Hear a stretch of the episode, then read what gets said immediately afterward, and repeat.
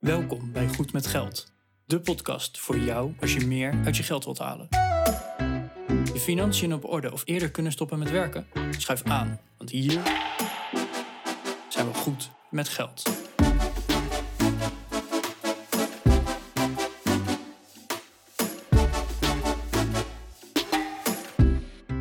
Aflevering 217 van de Goed met Geld podcast. Hey, Arjen hier van de Goed met Geld podcast. Vandaag in aflevering 217 interviewen wij Jeroen Broekema. En mocht je nog nooit van deze naam gehoord hebben, Jeroen, die, ja, wij vonden het een heel interessant persoon om naar te luisteren alleen al. Jeroen die is ooit begonnen eh, als werknemer, is directeur geweest bij Fintech, is nu ondernemer, interviewt CEO's en echt van grote Nederlandse bedrijven. Heeft daarbij een boek gepubliceerd, heeft zijn eigen bedrijf, is aan het ondernemen. En wij hebben hem dus geïnterviewd. Hij, is- hij heeft eerst ons geïnterviewd, dus eh, check ook vooral de Leaders in Finance podcast. Want daarin interviewt hij ons. Maar daarna mochten wij het vuur aan zijn schenen leggen. Eh, dit was op locatie in Driebergen, dus het was echt heel tof in een mooi landhuis. eh, waar we Jeroen mochten interviewen. En wij hebben hem dus ook inderdaad vooral gevraagd van... Hey Jeroen, wat zijn nou jouw, jouw ervaringen rondom het, het in dienst zijn, rondom het ondernemen? Eh, wat, wat heb jij ervan geleerd en wat zou jij als beste luisteraar daarvan moeten leren? Nou, kortom, echt een heel tof gesprek is dit geworden. En zeker een aanrader om, eh, om naar te luisteren. Hij is wat langer dan normaal, maar ja, eh, ga ervoor zitten. Ga lekker in de auto stappen of weet ik het waar jij de podcast luistert. Maar ga er vooral van genieten. En eh, de show notes van vandaag, die vind je ook nog op goedmetgeldpodcast.nl slash 217. En ja, gewoon heel veel luisterplezier. Goedemorgen Arjan. Hey, goedemorgen Bas.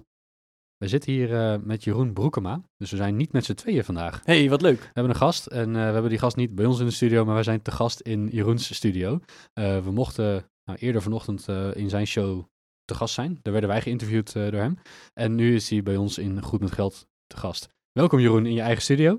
En eh, voordat je je gaat voorstellen aan onze gasten, wat zit er in die grote gele koffiebeker? grote gele koffiebeker die voor mij staat, zit koffie in, maar wel een hele slappe versie met heel veel melk. En leuk om hier te zijn. Leuk om in je eigen Ja. kantoor te zitten. Ja. Zou het zijn als je dat niet leuk vindt? Nee, is wel, eh, wel heel fijn, zo'n thuiswedstrijd. Ja, dat scheelt weer wat reistijd. Jeroen, zou je even aan onze gasten willen voorstellen? Wie is Jeroen? Ja, zeker. Mijn naam is eh, Jeroen Broekema. Ik gebruik wel gewoon eh, mijn achternaam in tegenstelling tot, eh, tot jullie. Laat ik die sneer maar meteen even maken. Dat mag. Ehm, nee, ik ben, ik ben Jeroen Broekema. Ik heb de Leaders in Finance podcast en een aantal andere bedrijven die om Leaders in Finance heen staan. En ik heb een achtergrond in bankieren, eerst bij ABN AMRO en later bij een fintech, Funding Circle. En ja, ik weet niet wat jullie allemaal willen weten. Ik kan natuurlijk nog heel veel dingen over mij privé vertellen, maar dit is de zakelijke kant. Oké, nou, je thuissituatie, eh, eh, verliefd, verloofd, getrouwd, heb je kinderen, hoe, eh, hoe ziet dat eruit? Ja, dus we, wij, wij, wij wonen in Driebergen, eh, mijn vrouw en ik, met onze vier kinderen die in de leeftijd zitten. Ik zeg altijd wanneer ze geboren zijn, want dat is, dan ga ik zeker nooit fout met de leeftijd. Dat is namelijk in 2014, 2016, 2018 en 2020. Heel mooi in een, eh, in een vast ritme. Ja, nee, eh, tof, tof inderdaad om jou eh, te gast te hebben. Eh, ik, ik kende jouw podcast inderdaad al en toen je mailde dacht ik echt van yes, dit is echt eentje die, die ergens ook op mijn to-do-lijstje nog stond. Want ik, ik heb een aantal afleveringen inderdaad van de Leaders in Finance podcast geluisterd. Ehm, een podcast eigenlijk alleen maar met C-level personen, dus CEO's, CFO's, van hele grote bedrijven waar je heel veel van kan leren. Maar daar komen we straks op. Ik ben eigenlijk eerst benieuwd naar eh, ja, hoe, hoe zag jouw studie eruit? Wat voor studie heb je gedaan? En eh, je tijd bij ABN. Want eh, jouw jouw leven kenmerkt zich wel een beetje van, hè, van het werknemerschap naar het fintech. Wat best wel, nou, vanuit een, een bankwezen is dat best wel heftig. Als je opeens naar fintech gaat, want dat is, dat is eng. En dan, nu ondertussen ben je ondernemer. Dus ik, ik wil eigenlijk gewoon die reis ook een beetje gaan volgen. Dus ehm, je, je studie en wat, wat was jouw functie bij ABN? Hoe, hoe kijk je daarop terug? Ja, leuk. Nou, om mijn te verklaren wat ik ben gaan studeren, moet je eigenlijk dus nog één stapje daarvoor eh, nemen. En dat is namelijk dat ik tussen middelbare school, toen ik VWO had afgerond, en studeren in Leiden, heb ik een jaar gereisd. Dus dat was ook een beetje traditie binnen onze familie, dat je de kans kreeg om eerst een jaar te reizen. Je moest wel grotendeels zelf verdienen, hè, want het gaat, jullie eigen podcast gaat natuurlijk ook over geld, dus ik zal dat punt ook maar meteen eh, benoemen. En mijn ouders zeiden ook, We willen wel elke maand jou iets van een toelage geven, maar je moet er ook nog iets voor terug doen. Dat bestond in mijn geval uit twee dingen. Iets voor andere mensen. Dat werd een aantal weken met uh, mensen die heel erg ziek zijn van het Rode Kruis om daar te begeleiden. En het was in mijn geval een kluscursus. Nou, dat vind ik wel grappig, uh, grappig om te benoemen. En daarnaast kon ik natuurlijk heel veel reizen, backpacken door Europa en werken op uh, fabrieken. En ik heb aardbeien geplukt, nou ja, allemaal van dat soort dingen. En na dat jaar dacht ik, wat ga ik nu studeren? Tenminste, tijdens dat jaar was ik er al mee bezig. Toen heb ik zo'n boek gepakt waar alle studies in van Nederland in stonden. Ben ik gewoon gaan afstrepen en omcirkelen wat ik wel leuk vond en afstrepen wat ik niet leuk vond. En toen kwam daar bestuurskunde uit. Een mix van economie, sociologie, politicologie en recht. En dat was in drie plaatsen kon je dat doen. Uh, en ik ben in, geloof ik, in twee van de drie geweest. En Leiden sprak me aan. Ik dacht, een kleinere stad, uh, bruisend studentenleven. Ja. Ik wilde sowieso op kamers. Ik had een jaar gereisd, was al helemaal uh, verwilderd. Ik wilde vrijheid en los zijn. Ik ben in Leiden gaan studeren, bestuurskunde gedaan. Dat heb ik vier jaar gedaan. En toen weet ik nog heel goed, een cruciaal moment daarin was... Mijn begeleider van mijn scriptie was Sander Dekker, die later minister werd. En ik sprak met hem over misschien in het buitenland studeren... Uh, waar moet ik een stage gaan lopen? En hij gaf mij twee adviezen. Ik heb het laatst ook nog aan hem teruggegeven hoe cruciaal dat was voor mij. Zo'n voorbeeldfunctie van iemand die met mij meedacht op dat moment. En hij zei, ga nou zeker in het buitenland studeren, maar ga dan niet naar de standaard plek.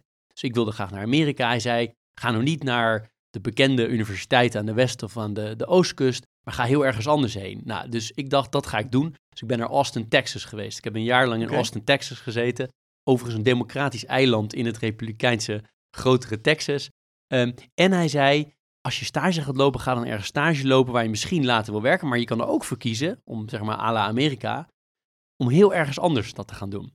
Dus ik ben dat gaan doen bij de politie Scheveningen. Ik heb daar echt op straat een half jaar meegedraaid met de politie Scheveningen. Echt een, om het in het Engels te zeggen, een life-changing uh, uh, life ervaring. Ik heb echt op straat alle rotzooi gezien van de samenleving die er Ja. bestaat.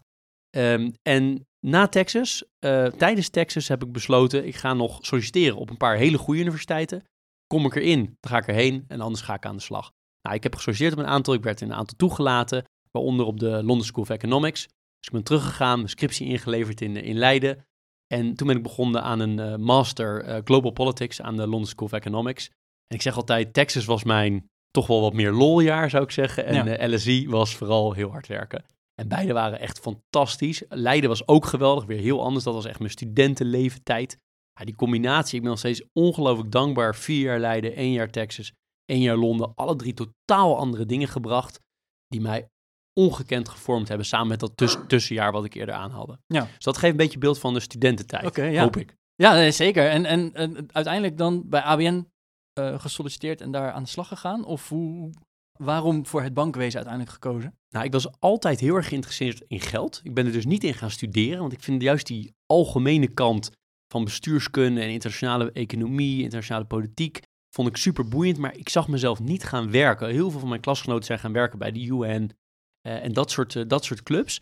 Maar ik zag mezelf niet in zulke grote bureaucratische organisaties werken. Dan denken jullie meteen, ja, ABN AMRO, grote bureaucratische organisatie. Maar ik dacht, ik wil wel in die, in, die, uh, in die praktijk zitten. En geld vond ik altijd heel interessant. Ik ben een aantal traineeships gaan uh, af, uh, aflopen. Ik dacht, dat is een mooie manier om te starten met werken. Mm -hmm. Dat je nog nou, een soort verlengde studententijd, maar dan wel serieus. En ABN AMRO sprak me heel erg aan op dat moment. Eigenlijk primair om één ding, omdat ik gewoon heel veel leuke mensen tegenkwam. Ik dacht, dit is gaaf. Als ik hierin kom, dan, uh, dan doe ik het. Dus ik heb gesolliciteerd, ben door al die rondes heen gegaan en begonnen in het management traineeship. Cool. Okay. En, cool. en wat, voor, wat voor management, op wat voor afdeling moeten we dan aan denken? Waar, waar... Ja, dus ik, ik ben gestart als vestigingsmanager van een lokaal kantoor, kantoor Zeist, een retail uh, kantoor. Ik vond het ook heel bijzonder hè, dat je in je eerste rol meteen leiding mocht geven met mm. alle voor- en nadelen van dien. Daar kan ik, je, kan ik lang over uitweiden, maar dat heeft enorme voordelen ook voor je, voor je ontwikkeling. Nadelen is dat je natuurlijk geen ervaring hebt, dus je gaat op allerlei punten ga je nog op je plaat die ja. je misschien beter iets verder in je carrière kan doen. Dus ik weet niet per se of ik er voorstander van zal zijn. Zo zijn nu voor andere mensen. Maar ik vond het zelf heel erg leerzaam, een geweldige tijd. Ik heb ook gewerkt als uh, accountmanager zakelijke kredietverlening in Ede, Veenendaal, Wageningen. In dat gebied een zeer, uh, ja, een zeer actief gebied voor ondernemers, denk ik, in Nederland. Vond ik geweldig. Ik heb daardoor ongelooflijk veel bedrijven van binnen uh, mogen zien. Uh, want als bankier van een bedrijf dat een lening wil, zie je alles natuurlijk. Ja. Zowel de cultuur als de financiële kant, als het bedrijf, de processen, de producten. En ik heb twee jaar bijzonder beheer gedaan. eh, by far de minst leuke functie en by far de meest leerzame functie. Ik heb eh, bedrijven geherstructureerd in heel Nederland. Nou, voor mensen die niet weten wat bijzonder beheer is, ik denk de meeste luisteraars wel, maar het is een beetje het zieke boeg van de bank. Namelijk eh, bedrijven die in de problemen zitten, niet meer kunnen terugbetalen of anderszins issues hebben met, eh, ja, met, eh, met hun, eh, hun, hun bedrijf. En dat, dat was al- eigenlijk alleen maar de zakelijke kant daarvan. Dus Ja. niet eh, bij particulieren. Nee, klopt. Er zijn twee dingen die ik in jouw verhaal eh, eruit wil pikken. En ik denk die voor jou misschien wel vormend zijn geweest. Dat vul ik voor je in als een aanname die ik doe. Maar in Amerika gaan studeren. En zeker eh, niet in een gepolijste New York of LA. Maar in Texas. Toch een misschien wat iets rauwer randje van Amerika wat je, wat je ziet. En een half jaar op straat bij de politie. Dat vind ik al twee, eh, twee mooie stukken die anders uit een ja, best wel academische setting er- eruit springen. Hebben die jou ehm, gevormd en wat heb je eruit meegenomen? Ja, nou, je hebt, slaat de spijker op zijn kop. Allebei enorm vormend geweest. Dus de, de politie is denk ik de allermakkelijkste, want ik kwam uit een zeer beschermde omgeving. En dan zit je opeens in Scheveningen op straat. Nou, je kan je voorstellen, Scheveningen als dorp, noem ik het maar even, of als nou ja, deel van Den Haag. Dat verdubbelt in delen van het jaar als het strand vol ligt qua, qua aantal mensen die daar wonen. Er zijn, of die, die daar zijn op dat moment. Je hebt drugsproblematiek, je hebt alcohol, je hebt een casino, nou ja, enzovoort, enzovoort. Dus je ziet ongelukken met kinderen, je ziet verslaving, je ziet mensen die zelfmoord willen plegen, eh, ouderen die gevallen zijn waar de deur ingebeukt moet worden en daar half dood liggen te gaan. Je maakt alles mee wat ik verre van ooit had meegemaakt. Dus ontzettend vormend. Ik moet ook zeggen, als ik het vandaag zou doen, zou ik niet weten of ik het aan zou kunnen. Omdat het gewoon zo zwaar werk is. Ik heb ongelooflijk veel respect voor de mensen op straat, de politie, mannen en vrouwen die op straat aan het werk zijn. Want het is extreem zwaar, vooral psychisch. Dus ja, heel veel van meegekregen. En ook heel veel lol gehad. Want ik werd op een bepaald moment een beetje onderdeel van de dienders. Hè? En ik heb dus op een bepaald moment mezelf ook laten pepperen, bijvoorbeeld. Met Oh ja. pepperspray. Ja, ja. Nou, dat is heel intens. Maar je als politieman of vrouw moet je dat eigenlijk een keer meemaken. Dat je weet wat het is als, dat bij, als je dat doet bij, bij iemand anders. Ja. Dus ik heb dat ook gedaan. Ook wel, wel veel spijt van gehad. Gedaan. Doet nog steeds een klein beetje pijn. Het was steeds een beetje pijn. maar Ik vond het wel achteraf ook wel stoer dat ik het gedaan had, stiekem. Eh, en dan op jouw andere deel van je vraag. Ja, Texas, kijk, heel veel dingen. A, ontzettend internationale omgeving. Dus ja, er zijn veel Texanen, maar er zijn ook mensen van over de hele wereld daar. En de Texanen zelf zijn natuurlijk ook etnisch vanuit allerlei. Heel, hele grote Asian eh, community bijvoorbeeld. Maar ook eh Spaanstalig, Spaanstalige community. Eh, Latino moet ik zeggen. Dus echt geleerd om met iedereen van over de hele wereld in contact te zijn. Wat je daarvoor totaal niet had in Nederland. Dat is er één. Twee is gewoon de taal. Ik heb nooit meer het gevoel dat ik eh, me enigszins ehm, niet op mijn gemak voel omdat ik het Engels niet machtig genoeg ben. Daarvoor kon je het wel een beetje, maar daar heb je het echt geleerd. Niemand sprak er Nederlands. Mhm. Dus dat. Ehm, ook wonen in een land waar je als Nederlander best wel veel mening over hebt over Amerika. Of veel, wij in ieder geval. Dat je toch een hele andere kant ziet. Ook van de politieke stromingen waar ik totaal niet achter sta. Wat zijn dan meningen die je had die eh, in de praktijk anders bleken te zijn? Nou ja, zoals altijd, dat wat je hoort in het nieuws vaak over een land gaat, over een leider, over een politiek, maar dat mensen uiteindelijk overal dezelfde dingen willen. Grofweg gezegd. De meeste mensen, 99,9% van de mensen willen waardering, eh, zijn trots op bepaalde dingen, willen met andere mensen omgaan, willen iets voor andere mensen doen, zijn niet alleen maar voor zichzelf bezig. En dat is ook natuurlijk in Texas zo. Ik moet wel zeggen, religie en politiek zijn niet de twee onderwerpen waar je het eerst over begint. Nee, dat, dan is, moet je... dat is in Amerika anders dan in Nederland, denk Ja. ik. Ja. Oké, maar en als je dan eh, met, met die kennis en die ervaringen, eh, wat, wat van, heb je daarvan meegenomen en gebruik je nog steeds in het dagelijks leven? Of bij- bijvoorbeeld bij, bij Funding Circle, bij de fintech, eh, of nu in jouw ondernemerschap? Wat, wat zijn dan nog dingen die je, die je dagelijks misschien wel gebruikt? Ja, het allermeeste als mens. Dus niet zozeer als ondernemer, Nee, maar, dat, maar- dat is natuurlijk ook de ondernemer uiteindelijk. Maar het aller, allerbelangrijkste, meest fundamentele, het is een open deur, maar mensen zijn gelijk en mensen willen dezelfde dingen. Er zijn een enkele narcist, dictator daar gelaten. Ik, ik begrijp de uitzonderingen, maar over het algemeen, ze willen mensen gewoon best wel het goede doen. Alleen zitten vaak in structuren waar het niet kan, of worden verleid of anderszins. Ehm, dus probeer dat respect op te brengen. Is voor mij ook niet altijd even makkelijk. Maar ook als we het bijvoorbeeld nu hebben over China of over Rusland, dan wordt er natuurlijk heel sterk gekeken naar de politieke kant daarvan. Maar er zijn zo, de allermeeste mensen daar in die landen bijvoorbeeld, die willen natuurlijk ook gewoon het goede. Alleen zitten ook in bepaalde structuren waar dat vaak moeilijk is. Dus het kijken als mens, en dat komt bij de politie, omdat je de echt de slechte kant van de samenleving de, de ziet. shit van de samenleving. Ja, maar ook te zien, ja. daar, de verhoren met, met, met criminelen, dan zie je ook gewoon dat daar heel veel leed achter schuil gaat. Dat dat ook slachtoffers zijn. Ja, ze zijn ook crimineel, hè, begrijp me niet verkeerd. Maar ook daar, je gaat toch nog meer naar de mens kijken. En in Texas ook. Omdat je al die culturen daar door elkaar ziet. Oké. Ik denk dat dat nummer één is. Ja, heel inter- ik ik vind het heel interessant in ieder geval. Ook, eh, ook goed om te horen. Ja, en dan kom je in je eerste job meteen in een managementfunctie terecht. Hoe, hoe, hoe oud was je toen? Ja, ik denk 26 of zo. Dat is best wel, best wel heftig dan. Ja, heel heftig. Hoeveel, hoeveel mensen zaten er in jouw filiaal? Eh, iets van 15. Wauw. Ja. Ik denk, ik denk dat het helpvol is dan, of eh, heel behulpzaam is geweest, dat je heel veel hebt gezien al van de wereld. Ehm, maar, maar hoe ben je dat aangevlogen? Je bent op maandagochtend begonnen en eh, ik ben nu de baas. Hoe, hoe heb je dat aangevlogen? Nou ja, dat is best wel, je hebt helemaal gelijk. En je krijgt, je wordt heel goed begeleid. Dat, dat is het allerbelangrijkste. Het is niet zomaar dat je er even wordt neergezet. Je wordt heel goed begeleid. Je hebt natuurlijk al wel eh, in de traineeship zelf heel veel kennis op kunnen doen. Ik ben 100% gaan zitten op de mensen. Dus meteen ook heel openlijk zeggen van jullie weten hoe, hoe het hier zit, ik niet. Ik heb wel bepaalde basiskennis. En ik merkte wel, als je echt op de mensen zit en de mensen willen met jou werken, niet allemaal waarschijnlijk, maar de meeste, dat is natuurlijk de kern. Van, Ja. van uiteindelijk van management is denk ik het overzicht bewaren, op de mens gaan zitten en zorgen dat er natuurlijk niet echt grote dingen fout gaan. Want het gaat natuurlijk ook gewoon om veel geld. Je had toen ook nog een kast daar. Dus gingen gewoon tonnen aan geld, cash geld, daardoorheen. Nou, dan moet je niet iets misgaan. Oké. Uiteindelijk heb je na, na zeven jaar uit, uit mijn hoofd gezegd van... hé, hey, ik, ik laat het voor wat het is bij ABN eh, en ga de fintech in. Wat waren de reacties? Nou, de reacties waren met name negatief eigenlijk. Dus eh, mensen dachten vooral van, ja, je bent eh, mooie stappen aan het maken binnen de bank. Waarom ga je er nu eh, mee stoppen? Ehm, en toen ik echt een soort van definitief weg was, toen was het heel erg van wat stoer dat je het gedaan hebt. Dus het was een beetje van die twee, met name. Denk je dat mensen vastgeroest zitten in het bedrijf en het dan stiekem zelf ook tien jaar geleden hadden willen doen, zo'n stap? Die mensen heb je. Ik denk, je hebt allerlei categorieën reacties. Je hebt mensen die eigenlijk jaloers zijn, een beetje wat jij, eh, wat jij suggereert, denk ik. Je hebt ook mensen die het, die het eigenlijk heel eng vinden, die het niet kunnen overzien. Eh, sommige mensen vinden het ook gewoon oprecht jammer. Die denken, ja, je had hier gewoon verder carrière kunnen maken, dus waarom doe je dat niet? Het is eigenlijk zonde gewoon. Ehm, je hebt mensen die het gewoon niet goed begrijpen. Eh, en je hebt mensen die gewoon echt op jou doorvragen van waarom doe je dat nou? En dat zijn die categorieën natuurlijk het prettigst. Dat probeer ik zelf Ja. ook te doen. Dat je niet te oordelend erin zit. Het is wel lastig, vind ik zelf Mhm. ook.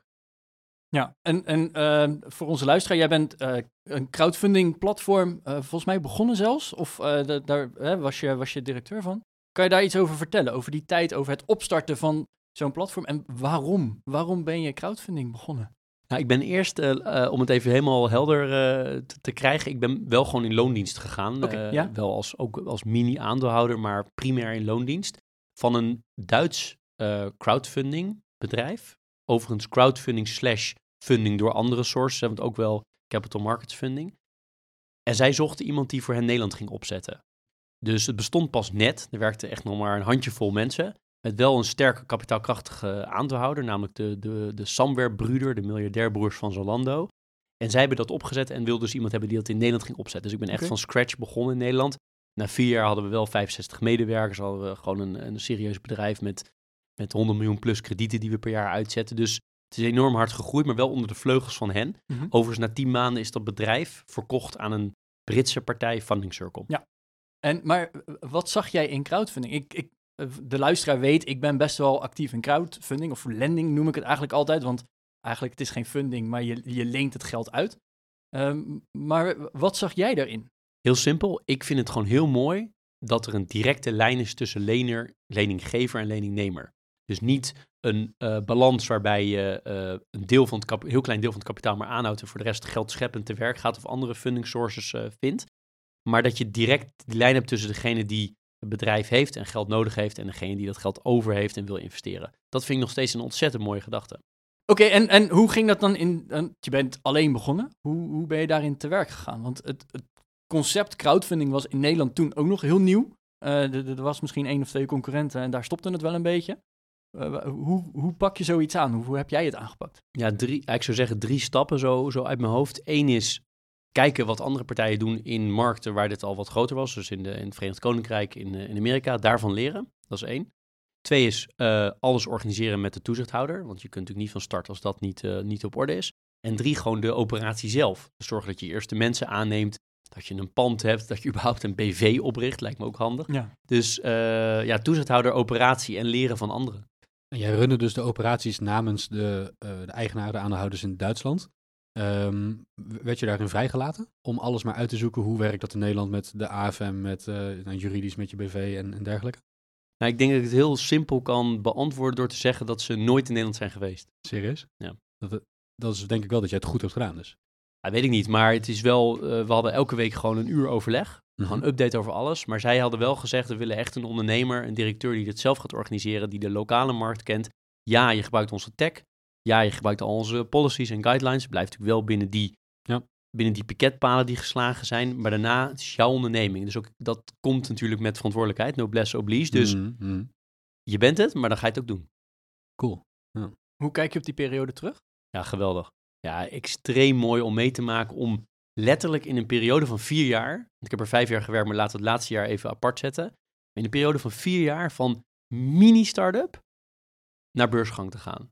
Dat is bijna een soort film waar je in zit. Want je maakt in een mini-startup hele andere dingen mee dan dat je naar de beurs gaat. En Mhm. daartussenin zat dan nog die acquisitie. Dus je hebt ook nog een M&A-traject doorlopen. Ja. ja, leerzamer kan het niet. En ongelooflijk boeiend natuurlijk om een groeiend bedrijf mee te maken. Met alle voor- en nadelen van dien.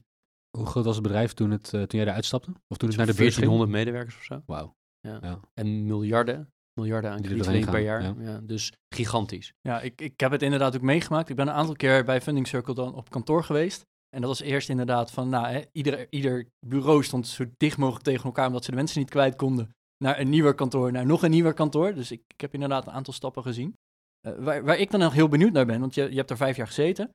Welke stap die je daar hebt ondernomen zou je zo nog een keer doen? En welke stap heb je gedacht van, oeh, daar ben ik echt wel nat gegaan en eh, had ik anders aan moeten pakken? Nou, kijk, het allerbelangrijkste is dat je goede mensen aan je weet te binden.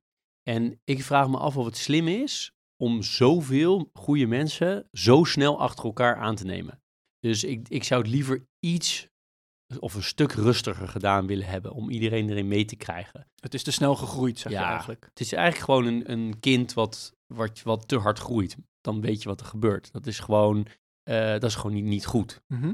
Dus dat, ik zou zelf altijd langzamer bouwen. Maar dit is natuurlijk de visie van het bedrijf. En ik was uiteindelijk, uiteindelijk daarin de lead voor Nederland. Maar goed, onze Engelse en Amerikaanse markten zijn. Hè, want in Nederland is Funding Circle teruggetrokken. Hè. Ze zijn Ja. gestopt in Nederland, zijn ook gestopt in Duitsland. Dat is overigens na mijn vertrek, maar wel pijnlijk voor mij. Want ik had het helemaal opgebouwd. Eh, even als belangrijke side note. niet, niet irrelevant. Nee, maar het doet wel pijn, want je ziet je kindje eigenlijk Ja, afgebouwd worden tuurlijk. In, in wat je helemaal hebt opgebouwd. En dat was echt groot. Dat, eh, Ja, dat kunnen we zeker. niet Nee, dus dat, dat is ontzettend jammer. Tegelijkertijd merkte ik wel, en dat vond ik het... Ik wil niet per se positief draaien, maar wat ik wel... Ik vond het heel, heel jammer, dat period. Er geen enkel twijfel over, over laten bestaan. Tegelijkertijd zag ik wel dat het minder met me deed dan ik zou verwachten. En hoe kwam dat? Eh, toen ik daarop zat te reflecteren, omdat je uiteindelijk met mensen werkt. En die mensen, die zitten overal nu. Die zitten nog op allemaal op hele interessante plekken. En dat zijn de mensen met wie ik gewerkt heb. Dus ik had eigenlijk meer met een groep mensen dan met het bedrijf, bleek achteraf. Oké, en dan nog een keer de vraag, wat zou je nog een keer zo doen? Wat ik wel zou doen. Ja, weet je wel? Nou, gewoon de sfeer die we, ge- de sfeer, sfeer die we gecreëerd hebben. Nog steeds komt deze groep eens zoveel tijd bij elkaar om te borrelen. Hebt, we hebben een cultuur, en daar ben ik een klein onderdeel van geweest, maar wel omdat ik de, de, de, de founder van Nederland was, heb je dat natuurlijk toch wel een aandeel in gehad, dat je een sfeer hebt neergezet die, die blijkbaar mensen aantrekt. En we hadden ook heel laag verloop, heel weinig ziekte, en dat vind ik, dat vind ik fantastisch. Dat je Ja. dat, die cultuur weet te creëren, Ja, vooral bij mensen ervoor willen gaan. Ja. Ja. Ik wil een klein, eh, klein stapje maken voordat we het echt over personal finance gaan hebben, waar goed met geld natuurlijk over gaat. Ehm, jouw podcast heet Leaders in Finance en niet Bosses in Finance. Wat maakt voor jou het verschil tussen een baas en een leider? Leaders versus bosses. Leaders versus management. Alright. Ehm, ja, ik denk dat voor mij is een leider waar, waar je echt voor wil werken, omdat waar hij of zij voor staat. Het gedrag wat hij of zij laat zien. En een, een manager of een bos, dat is natuurlijk toch iemand die met name uitvoert wat de procedures zijn. Ik bedoel, het is een beetje hoe je definieert, maar zo, zo Mhm. kijk ik ernaar. Mhm. En wat je denk ik in deze tijd meer dan ooit nodig hebt, waar dan ook, is mensen die echt voor de troepen durven te gaan staan. En die niet alleen een verhaal hebben waar mensen achteraan willen, maar ook duidelijk maken welke dingen gewoon niet meer kunnen. Dus ik moet meteen denken aan de Nederlandse politiek. Er zijn gewoon dingen waar mensen toch bepaalde pijn door zullen moeten. eh, op welk gebied dan ook. Of het op, op milieu gaat, of pensioenen, of welk groots, groots onderwerp de komende tijd eh, in Nederland eh, op de agenda komt. Maar je moet echte leiders, heb je wel nodig. Je kan niet alleen managers hebben die even heel gechargeerd eh, uitvoeren wat er gevraagd wordt. En daar is niks mis mee, hè? Dat, dat is ook extreem belangrijk. Maar je moet ook een groepje mensen hebben die echt voor de troepen durft te gaan staan. Mooi antwoord. Wat, wat maakte jou dan een goede leider bij ABN en bij Funding Circle? Wat maakte dat jij succesvol was? Maar jij suggereert dat ik die leider was, dat zou ik zeker niet willen suggereren zelf. Eh, ik denk dat ik ergens, eh, dat ik dat net als veel mensen, een bepaalde leiding, leiderachtige eh, aspecten in me heb, maar ook heel veel managementaspecten. Ik ben was ook gewoon bezig met een P&L te runnen en gewoon Mhm. dingen uit te voeren. Ja. En gelukkig maar, want eh, niet in mijn geval, maar in, in bredere zin, omdat je moet ook gewoon heel veel regels voldoen. Ja, dan moet je ook gewoon goed strak implementeren. Heeft niks met leiderschap te maken, maar wel met management. Ja. Daarom hè, wil ik ook management niet als iets negatiefs neerzetten. Wat ik wel net een beetje deed, maar het is natuurlijk ontzettend belangrijk. Als er maar ook een groep leiders is. Mooi. En ik vond bijvoorbeeld de oprichter van Funding Circle, Samir Desai, vind ik echt een ongelooflijk goede leider. Het is echt iemand waar ik heel graag voor werkte. Nou, mooie, mooie toevoeging. Hey, dan eh, gaan we het over personal finance hebben. Maar dan ben ik eigenlijk vooral benieuwd eh, welke ervaringen jij hebt gehad of, of misschien wel gezien. Eh, je hebt een, een, een bankkantoor, heb je leiding aangegeven. Je hebt aan een investeringsplatform leiding gegeven. En ondertussen ben je ondernemer. En welke personal finance aspecten kwam je daar tegen?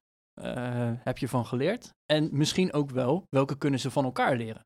Wauw, dat is een heel veel in één vraag. Ja, daar ben ik zal heel goed in. proberen. Arjen, maar help me zo even als ik, eh, Ga ik als doen. ik ben losing track. Uh, nou, de eerste is dat de verschillen gigantisch zijn tussen mensen. Hè. Dus ik had aan de ene kant eh, de hele bekende Nederlandse families die hun geld kwamen storten in, eh, in Zeist. Dat is natuurlijk een zeer eh, een groot deel van Zeist is zeer vermogend. Maar tegelijkertijd heb je ook een deel van Zeist dat juist dat helemaal niet heeft. Dus alles kwam daar op kantoor. Iemand die een lening van een paar honderd euro wilde, tot aan mensen die daar tonnen afstorten, cash. Of eh, eh, dat je op de rekening keek en dat je er niet in kwam omdat ze bij wealth management zaten. Dat was Ja. gescheiden binnen. Zoals het binnen bedrag niet meer op het scherm past. Precies, zoiets. Dus, dus dat heb ik geleerd bij eigenlijk overal waar je, waar je werkt, dat de verschillen gigantisch zijn. Ja. Wat ik ook heel erg heb geleerd, is dat ja, in zijn algemeenheid, als het om geld gaat, mensen weinig discipline hebben.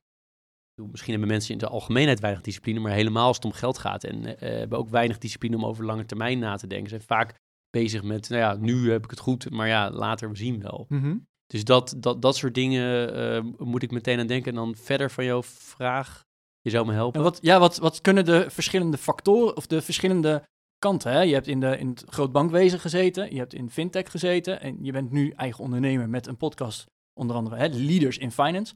Ehm, maar ik denk dat dat hele verschillende sectoren zijn die allemaal met geld dus te maken hebben. Wat zouden die sectoren van elkaar kunnen leren en dan eigenlijk voornamelijk met, eh, op, op het gebied van personal finance?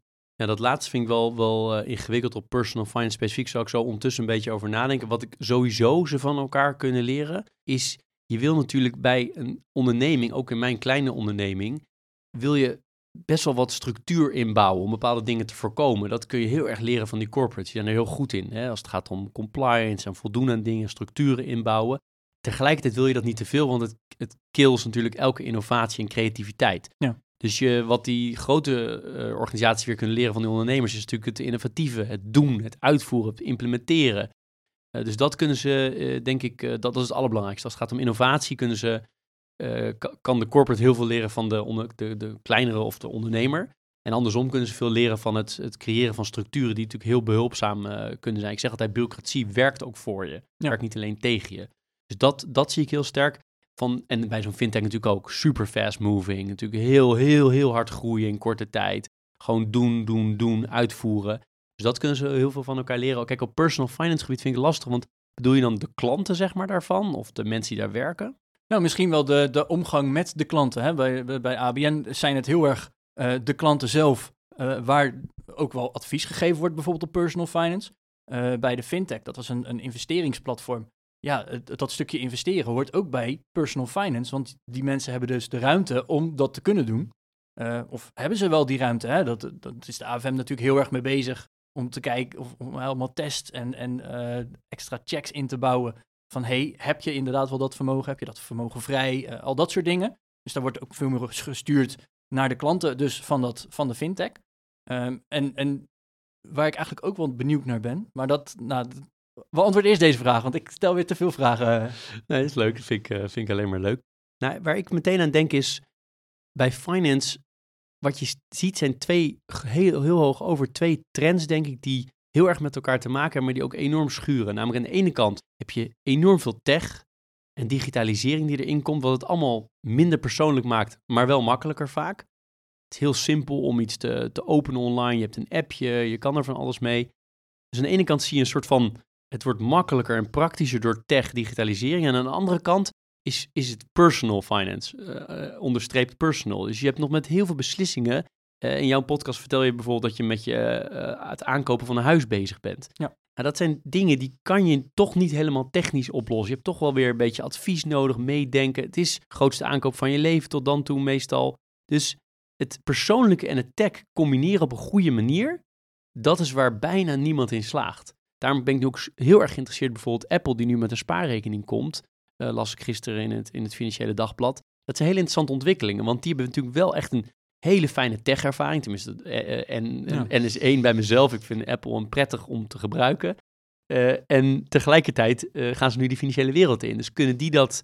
Maar daar heb ik weer nul persoonlijke connectie en mee. En ze hebben wel weer de hoeveelheid data waar welke bank dan ook zo ongeveer of welk bedrijf dan ook jaloers op is. Want zij zien precies wat je op je telefoon doet en wat je op je laptop doet. Dus hè, misschien kunnen ze daardoor veel meer ook fine-tunen. Misschien wel. En misschien voel ik me juist wel weer heel ontheemd als persoon op het moment dat ik daar een hypotheek zou aanvragen. Ja. Mm. Dan heb ik misschien wel weer echt een mens tegenover me wil ik hebben. Ja, of dan doe je dat bij Google, joh. Kan je doe ik dat bij Google. Die weet ook alles van je.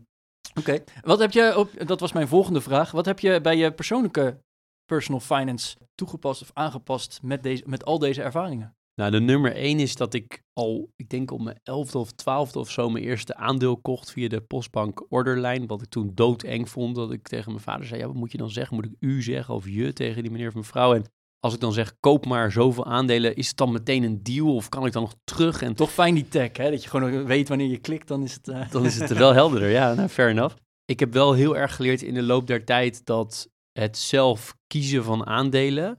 Ik weet, mijn eerste aandeel was InnoConcepts. Dat bedrijf bestaat nu niet meer, is failliet gegaan. Maar ik heb het wel toen nog verkocht, uh, ver daarvoor, maar toch. Maar het zelf kiezen van aandelen, dat dat leuk is, maar niet echt een winning strategy, strategy voor mij in ieder geval. Mm -hmm. ja. Er zijn natuurlijk mensen die er heel succesvol in zijn, maar ik, ik niet. Of je moet er heel, heel, heel veel tijd in steken. Dus voor mij zijn ETF's wel de basis van waar ik uh, beleg. Dat is op personal finance gebied uh, wel één. Ik ben altijd voorstander geweest van aflossen van schuld. Uh, ook okay. al is er geen, enkel, geen enkele reden rationeel gezien om dat te doen. Hè? Dus uh, stel je krijgt, je kan op de beurs 20% behalen theoretisch. En het, je rente op je hypotheek is 1%. Dan toch zeg ik aflossen, aflossen, aflossen. Omdat ik geloof in het aflossen van schulden. Omdat het disciplineert je uitgaven. Mooiste voorbeeld denk ik is dat toen ik een hypotheek, mijn allereerste hypotheek afsloot. Ja. Bij de bank waar ik werkte. Toen wilde ik een lineaire hypotheek hebben. En het was gewoon niet te doen. Dus ik heb er ongelooflijk veel moeite. Het product was er gewoon eigenlijk wil je niet. een hypotheek die je gewoon elke maand afloste. Hè? Dus dat je na de 30 jaar looptijd bijvoorbeeld op nul stond. Uh, en dat, dat kon niet. Nee, dat was er in eerste instantie niet. Ik heb het uiteindelijk wel gekregen, maar het product was geloof ik al tien jaar niet verkocht of zo. Dus de annuïteit was dan nog wel heel extreem. Dat zou dan, en nu is het gemeengoed geworden. Maar zie je ook hoe mensen, hoe het opschuift in de samenleving, wat je ervan vindt. Hè? Het begint nu weer een beetje terug te komen, is mijn gevoel juist. Dat mensen toch wel weer wat meer aflossingsvrij gaan lenen. Je ziet zelfs 40-jarige annuïteiten tegenwoordig in plaats van 30-jarige. Dus er begint toch wel weer iets te verschuiven naar het niet aflossen. Nee, het is heel cyclisch, denk ik. Ik denk ja. dat mensen ook snel vergeten. Maar ik heb altijd op de lijn gezeten. Dus nog ver voordat dat gemeengoed werd. En nu misschien dus iets terug uh, schiet weer. Van uh, los gewoon af. Het disciplineert je uitgaven. Met name om die reden. Heb je er ook wel spijt van gehad dat je bijvoorbeeld je hypotheek versneld hebt afgelost? Of tenminste, ik neem dan aan dat je uh, misschien wel extra hebt uh, afgelost. Of je wilde in ieder geval aflossen. Uh, heb je daar achteraf wel de spijt van gehad van... ik had meer maandruimte gewoon toen der tijd gehad? Uh, nee, ik vond het juist wel mooi. Soms dacht ik wel van, hè, jammer dat er nu alweer zoveel geld is. Want ik had en lineair en inderdaad ze nu dan nog extra aflossen. Maar ik vond het heel mooi. En achteraf, op het moment dat je dat eerste huis verkoopt, ben je natuurlijk ontzettend blij. Omdat je gewoon heel veel hebt uh. Je moet wel de, de disclaimer daarbij maken. Als je natuurlijk uh, cash issues hebt, dan ga je natuurlijk wel balen. Hmm. Als je natuurlijk echt een belangrijke cash uitgave moet doen, dan uh, je hebt die buffer niet, dan bouw je natuurlijk wel echt heel erg. Ja, en dan zit het gewoon vast in stenen en zie dat er maar eens uit. Krijg je er niet zomaar uit, meestal. Nee. Uh, heb je nog steeds een hypotheek? Ja. En je lost daarop af, neem ik aan? Ja. En je belegt ook, gaf je aan? Ja. Dus jullie maken daar een soort verdeling in van we gaan een deel aflossen en een deel beleggen met het geld dat jullie, uh, dat jullie hebben? Ja, om de reden eigenlijk die ik net noemde, omdat je ja. cash of semi-cash, beleggingen, is relatief is makkelijk liquide, te liquideren. Ja. Zeker als je in een grote ETF zit waar veel liquiditeit is. Dus uh, met name om die reden. Oké, ja, dus het is niet, eh, want uit het begin van jouw verhaal kwam een beetje, ik wil aflossen eh, ten koste van alles. Dat is dus eigenlijk niet het geval. Nee, want je wel, eh, zeker met Je wil kinderen, liquiditeit eh, opbouwen. wil je wel eh, cash of semi-cash achter de hand hebben. Omdat Precies. je, ja, als je met eh, alleen bent, versus we zijn nu met z'n zessen, dat er i- iets met afkloppen. Ik zal het niet hardop doen hier, want dat is niet goed voor de podcast. Maar wil je natuurlijk wel veel liquiditeit, relatief veel liquiditeit achter de hand hebben, voor als Hmm. er echt iets gebeurt. Ja, snap ik. In onze voorbespreking eh, hadden we het ook al over de discipline. En daarin gaf je aan van, ja, ik, ik zoek eigenlijk discipline, maar ik wil er geen moeite voor doen. Zei ik dan? Ja, dat, dat, dat heb je uitgelegd. Weet je dat nog? Nee. Oké, nou, je, je gaf bijvoorbeeld aan eh, over deze hypotheek.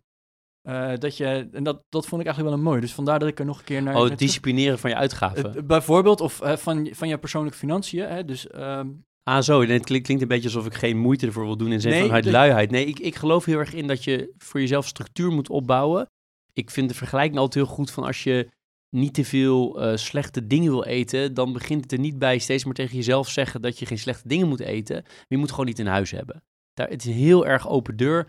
Maar als je te veel chips eet, koop ze, zorg dat ze niet in huis zijn. Want de kans dat je ze toch gaat eten als ze er wel zijn, is dermate groot. Ze zijn allemaal relatief zwak eh gewired, denk ik nog vrij prehistorisch gewired. Als er eten is, ga ik eten. Dat denk dat het met personal finance is mijn visie daarop. Hè. Alleen ik praat voor mezelf.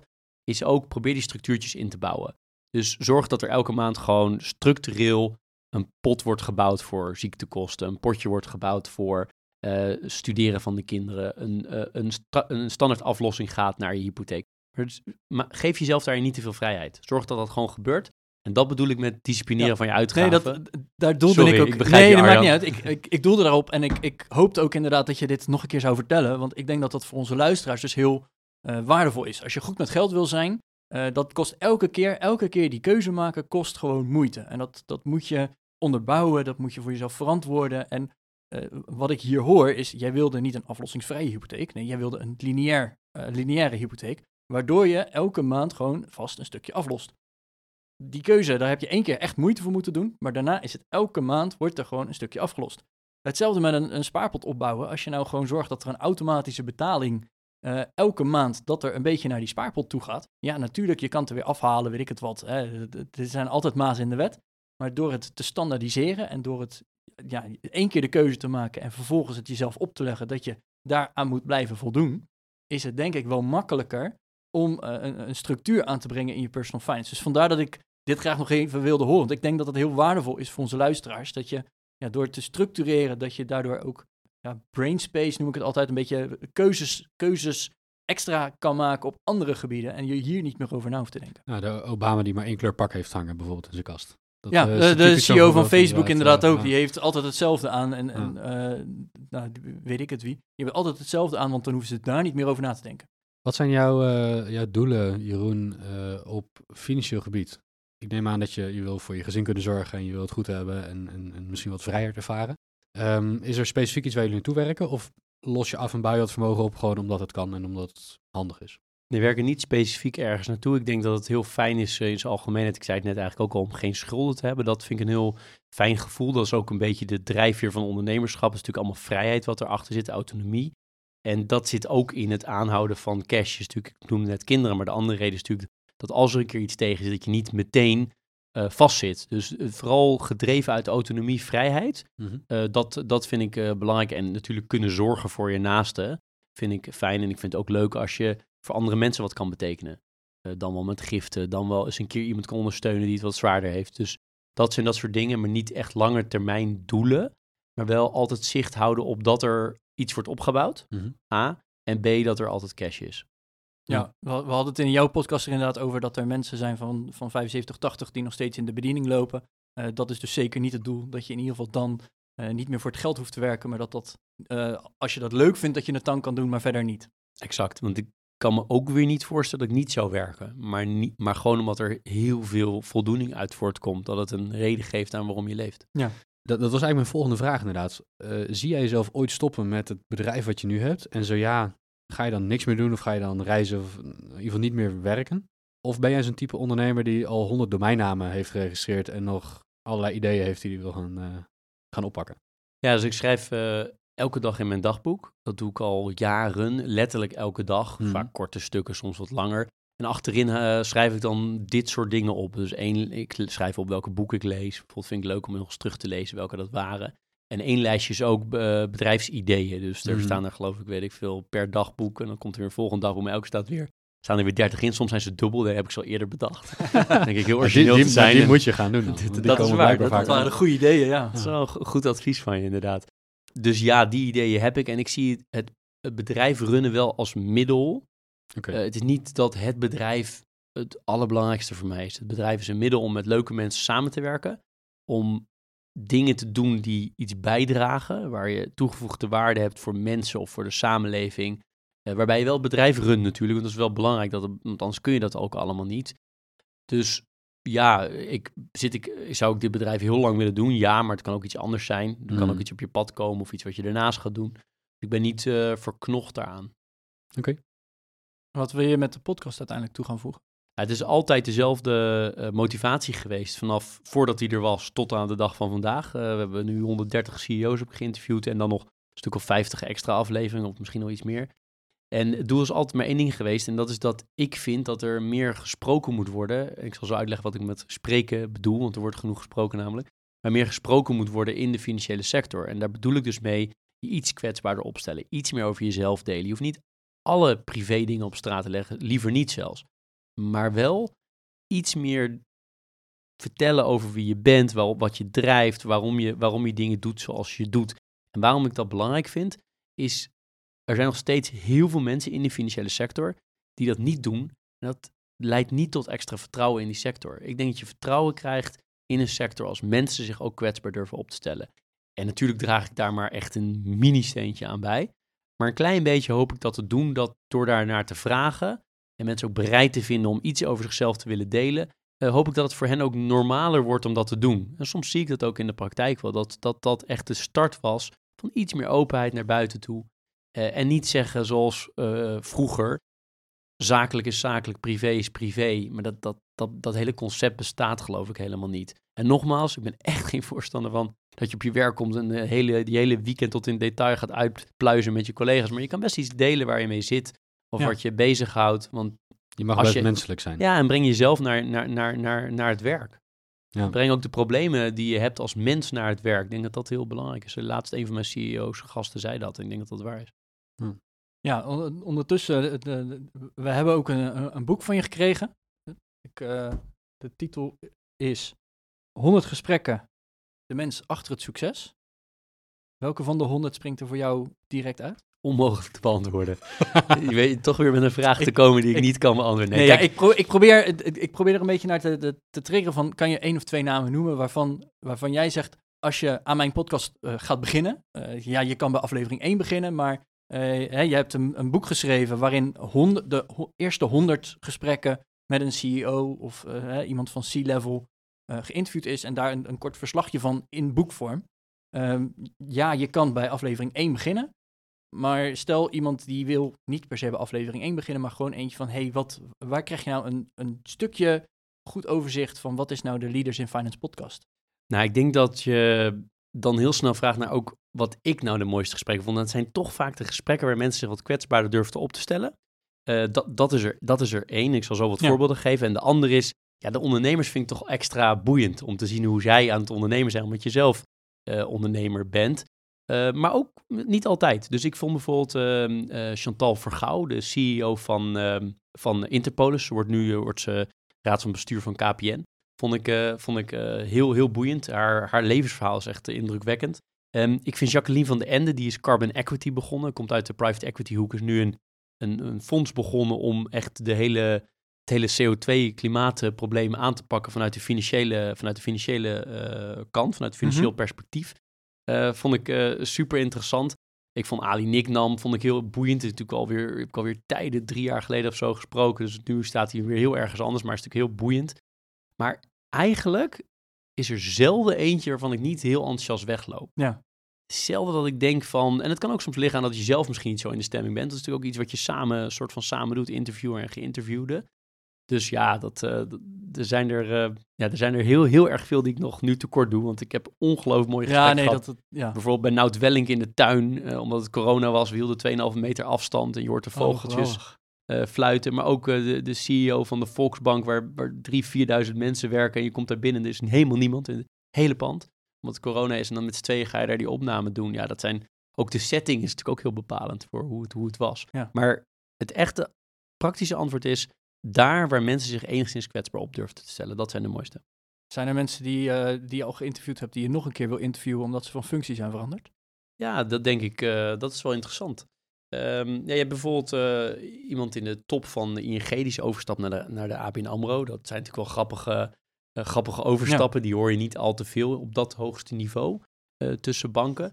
Ik vind, ehm, ehm, ja, ik denk dat er, denk dat er meer, zijn er nog meer overgestapt? Ja, er zijn er wel meer overgestapt. Ik denk dat veel van deze mensen ik interessant vind opnieuw eh, te interviewen, maar wat verder weg in de tijd. Oké. Het is echt vijf of tien jaar verder zijn. Ik denk dat dat het boeiendste is.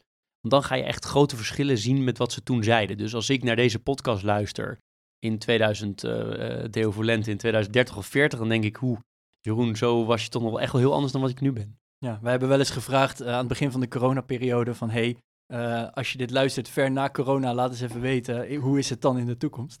Dat was wel heel grappig om dan inderdaad van onze luisteraars, voorstellen. Ja. van onze luisteraars te horen van nee, het is nog steeds corona en dat twee jaar later. Weet je, dat... eh, Oké, Hey Jeroen, dankjewel voor het eh, gesprek zover. We zitten even naar de tijd te kijken en eh, nou, we zitten denk ik op... eh, meestal met interviews gaan we over de tijd heen die we hadden bedacht. sorry. Dus we gaan het proberen af te ronden.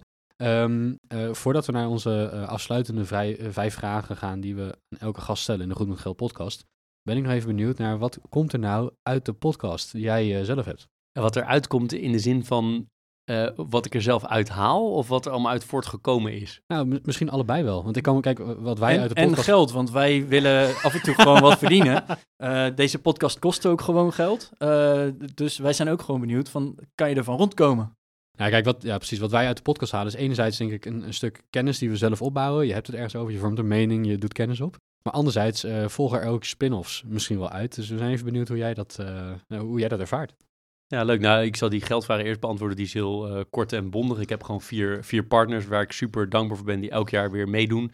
Dus ja, ik haal daar verdiensten uit. Eh, ik denk als ik jullie zo, eh, jullie klagen wel eens in je podcast over je eigen verdiensten. Ik heb daar niet over te klagen. Dat laat ik maar gewoon even heel erg zeggen. jullie zeggen altijd, we zeggen gewoon wat we denken. Nou, dat doe ik nu ook even. Ehm, eh, dus, dus dat is één. Ehm, wat ik er zelf verder uithaal, is by far het allerbelangrijkste. Ik vind het elke keer weer fantastisch om te doen. Het is altijd weer spannend. Ook al heb je het zo vaak gedaan. Ik ben altijd weer zenuwachtig ervoor. Ik ben altijd weer aan het voorbereiden. Dus ik vind het gewoon heel erg leuk. Gewoon, period. Dat is by far het allerbelangrijkste. Het tweede is, je bouwt natuurlijk een enorm netwerk door op. Ja. Ehm, drie, je hoort heel veel. On the record, off the record. Van welke onderwerpen leven er? Waar ligt het, de Nederlandse eh, fin- financiële instituties? Waar liggen ze van wakker? Het bestuur. Ehm, maar ik spreek ook hoogleraren, ministers, kamerleden. Die, die hoort ongelooflijk veel. Dus je hebt een heel goed beeld bij wat echt de grote issues zijn op dit moment. De grote uitdagingen en de dingen die heel goed gaan natuurlijk ook. En het laatste wat eruit voortgekomen is dat die podcast is eigenlijk de basis geweest van de onderneming die ik nu run, namelijk Leaders in Finance Groep. En die bestaat uit meerdere podcasts die we nu hebben. Dus we hebben bijvoorbeeld ook een compliance adviseerd podcast. Daar gaan we echt, die hebben gekocht van een andere partij. En daar gaan we echt op de niche van de grote niche van de compliance wereld binnen de financiële sector in. Ook weer heel interessant. Gaat echt op de inhoud. Dus minder op het leiderschap, maar echt op de inhoud. We hebben nog een aantal andere podcasts. Leaders in Life Sciences bijvoorbeeld. Leaders in Progress. Waar alleen maar vrouwen geïnterviewd worden die maatschappelijke ontwikkelingen bewerken. Maatschappelijke veranderingen bewerkstelligen. Maar we hebben ook een eh, Leaders in Finance Academy. Waar we educatieve series maken. Hmm. Dus we hebben een eigen app. Die wordt nu gebruikt door heel veel financiële instellingen om te leren. Dus podcast als leermiddel. Ja. En we hebben evenementen zijn eruit voortgekomen. Dus wat ik er maar mee wil zeggen is, het is begonnen als podcast, maar de spin-off is veel groter. Ehm, en dat, dat is echt een, eh, ja, eh, ben ik enorm dankbaar voor dat het zo gelopen is. Dat is eigenlijk toevallig. Ja, en Leuk. eigenlijk interview alleen mensen van C-level. Eh, dus hè, ik, ik voel me ook vereerd dat wij eh, er, erbij mochten zijn. Waar ik dan benieuwd naar ben, eh, ik geloof dat er nog genoeg CEO's en CFO's en, en eh, leiders te interviewen zijn in Nederland. Maar gaat er een internationale spin-off komen? Nou, ik heb dus wel internationale mensen die ik interview. In die zin, in die zin dat, ze, dat het Engelse interviews zijn. Daar zijn Mhm. er meerdere van. Ik heb ook Nederlanders die in het buitenland zitten. Bijvoorbeeld Frank Elderson, de tweede Nederlander ooit in het bestuur van de Europese Centrale Bank eh, geïnterviewd in Frankfurt. Dus ik doe altijd wel een link met Nederland. Ik heb heel vaak gedacht, ik ga hem ook internationaal trekken en elke keer niet gedaan. omdat er zoveel moois is in deze sector. A. B, omdat het dan heel herkenbaar blijft. Het is gekoppeld aan Nederland. Het is altijd een link met Nederland. Ehm, en drie, het is voor mij toch wel belangrijk dat ik de mensen 99%, ik geloof één niet of zo, ook echt persoonlijk heb ontmoet. Want dat zorgt toch voor een andere dynamiek dan digitaal. Ja, ik snap ook heel goed waarom mensen het niet doen, zoals jullie, omdat het gewoon heel veel tijd kost. Het verschil is natuurlijk wel, ik run er geen ander bedrijf naast of ik ben niet in loondienst in, Ja. in jullie twee gevallen. Dus eh, daardoor kan het ook inderdaad. Ja. Daarom kan het en daarom denk ik er nu niet meer over na om het internationaal te trekken. Maar goed, eh, als ik eh, de mogelijkheid heb om ehm, de president van de Europese Centrale Bank, Lagarde, te interviewen, doe ik dat natuurlijk. Die staat nog zeker op het lijstje. Meteen, Dus. meteen springen als je dat Ja. eh, kan doen. Oké. Nou, dankjewel voor, de, eh, nou ja, voor het interview eh, tot zover in elk geval. Eh, zoals altijd sluiten wij interviews af met de vijf vragen. En zoals altijd komt de eerste vraag van Arjan. Ja, Jeroen, ehm, waar wij, wij iedereen echt enorm benieuwd naar zijn, is eh, wat is jouw grootste financiële blunder? Ja, ik heb vijf, zes afleveringen van jullie eh, al beluisterd. En ik staan er nog meer die ik toegevoegd heb in mijn Spotify-mapje, die ik zeker eh, ga luisteren. Ik weet niet of ik ze alle 211 of zoiets ga doen. Maar wel, wel veel meer, want ik vind het heel, heel leuk. En daardoor kon ik me dus ook wel een beetje, beetje voorbereiden op deze vraag. Dus dat is wel, dat is wel fijn.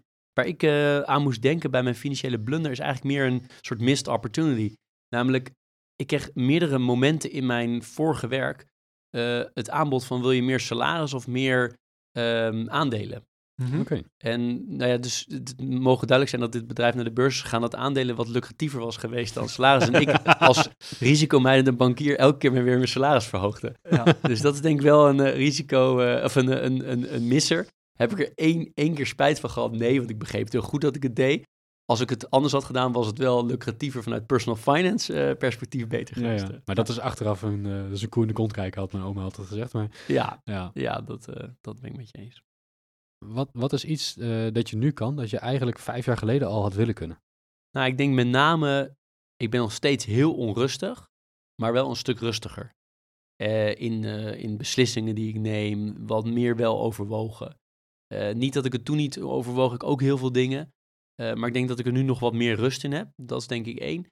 En tweede is dat ik vele malen meer mezelf kan zijn en ben, ook in mijn werk, dan dat ik was. Het waren bij mij ook iets meer gescheiden werelden zeker in mijn banktijd, daar was het best wel ouderwets gescheiden. Waarom ik dit, dit zo belangrijk vind en wat ik eerder uitlegde tussen van maak het wat meer fluïde tussen privé en, eh, en werk. Daar, dat vind ik heel fijn. Want dan kan je, als je, je helemaal jezelf kan zijn in je privé en in je werk, ben je denk ik gewoon ook een leuker mens. Ik vind het ook wel mooi dat je dat dus eigenlijk met je podcast ook juist promoot van hè, de, de persoon achter de CEO. Dank je. En ja, dan de vraag, waar sta je dan over vijf jaar? Je bent eh, nu een aantal jaar bezig met deze podcast. Waar, waar sta jij of waar staat de podcast of je bedrijf over vijf jaar? Nou, ik hoop waar het nu staat, namelijk dat, dat wij eh, met het team ongelooflijk leuk vinden wat we doen. Ik weet zeker dat het ook voor alle teamleden eh, geldt die, eh, die dit wellicht horen. Als het niet zo is, dan moeten we het maar in de comments schrijven. maar eh, daar ben ik van overtuigd dat we hebben gewoon ongelooflijk veel lol. We mogen enorm mooie klanten bedienen. We kunnen maken mooie dingen waarvan ik ook echt denk, dit voegt iets toe. En bijvoorbeeld onze educatieve series, maar ook die evenementen, weet je, breng mensen bij elkaar. Dus ik hoop dat dat, dat dat zo doorgaat. Mag het nog wat groter worden? Mag voor mij wel, want dan kunnen we iets meer mensen aannemen, door het iets meer een duurzaam karakter eh, eh, krijgt en niet, niet alles natuurlijk bij de oprichters eh, terechtkomt.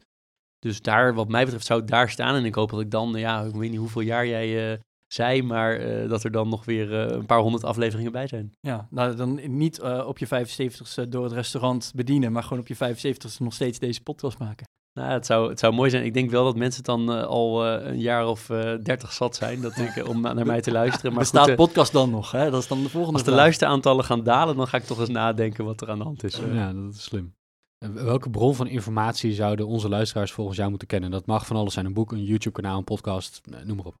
Ik denk dat de aller, allerbelangrijkste bron van informatie is, en die veel te weinig benut wordt door mij en door heel veel mensen om me heen in ieder geval, dat is toch wel reflectie. Dus je naar jezelf kijken. Uiteindelijk echt naar binnen keren en echt eens heel kritisch zijn over wie je wil zijn, wie je bent, wat je angsten zijn, waar je echt, echt enthousiast over wordt. Dus ook echt vaak eens even terugkeren naar je jeugd. Waar werd ik als kind, naar je, aan je ouders, als die er zijn, vragen, waar werd ik echt enthousiast van? van je broers of zussen of wie dan ook uit je vroeger. Dat zijn vaak wel de dingen waar je nu ook naar op zoek moet zijn. Als je eh, als het even niet goed gaat. Want iedereen maakt die, die periodes, denk ik, eh, mee in zijn leven. Dus eerste bron van informatie naar binnen toe, naar jezelf. Want iedereen gaat altijd naar buiten, maar het is juist daarbinnen, daar is het meeste te vinden en te veranderen. Ja, voor de rest veel praktischer. Ik vind zelf eh, Google Alerts instellen op namen van mensen die jij boeiend vindt. Op je eigen naam sowieso, want je wil weten wat er over jezelf gezegd wordt. Maar ook Google Alerts instellen op bepaalde topics die voor jou heel belangrijk zijn. Mhm. Vind ik fantastisch, want je krijgt gewoon een mailtje, boom, eh, real life, eh, eh, real lifetime, dat, je, dat, dat het in je mailbox terechtkomt op dat onderwerp wat, jou, eh, wat, wat jij belangrijk vindt, of die persoon die jij belangrijk vindt. Dus dat vind ik een hele, hele goede bron. En ik denk dat eh, heel veel mensen die zich vooral focussen op eh, managementboeken en dat soort, dat soort literatuur, tussen aanhalingstekens, dat die onderschatten hoeveel je kan halen uit echte literatuur. Ik denk dat daar veel, een deel van mijn gasten, denk ik 50% benoemt ook wel juist die literatuur als kant.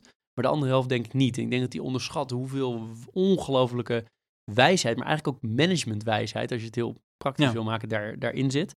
Ja, voor de rest eh, zou ik zeggen, eh, buitenlandse media, die, die, je hebt in Nederland hele goede mediabronnen, maar je hebt ook hele goede andere bronnen internationaal om je, je gezichtsveld wat breder te houden.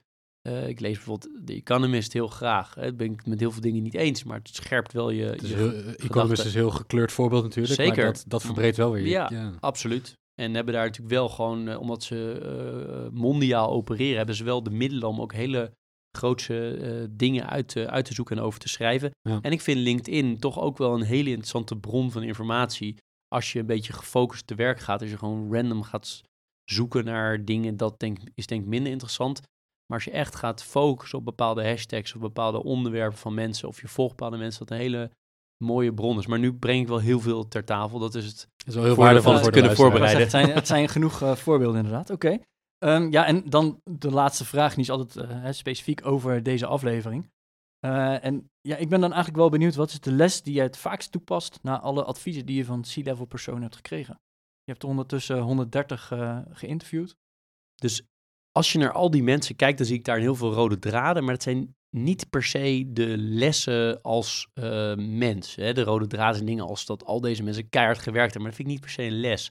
Wat mij elke keer weer opvalt, dat als je met mensen gaat samenwerken of je gaat ze aannemen of je gaat een partnership met ze aan, dat er drie elementen zijn altijd weer ongelooflijk bepalend zijn in hoe dat gaat, hoe succesvol ze gaan worden. En dan heb ik puur over de zakelijke kant. En privé is denk ik wel echt wel anders. Maar puur zakelijk gezien zijn het altijd die drie elementen voor mij in ieder geval, die 80, 90% bepalen van succes. Eén, integriteit. Kun je iets vinden over de integriteit van die mensen, hoe ze gehandeld hebben, referenties, al dat soort dingen. Eh, dat ze echt integer zijn in eh, dus wat ze zeggen, dat ze het ook nakomen, dat soort dingen. Ehm, intelligentie, hoe ver kunnen ze het overzien? Wat, Mhm. ze, wat ze aan het doen zijn, ook heel bepalend. En de derde is drive.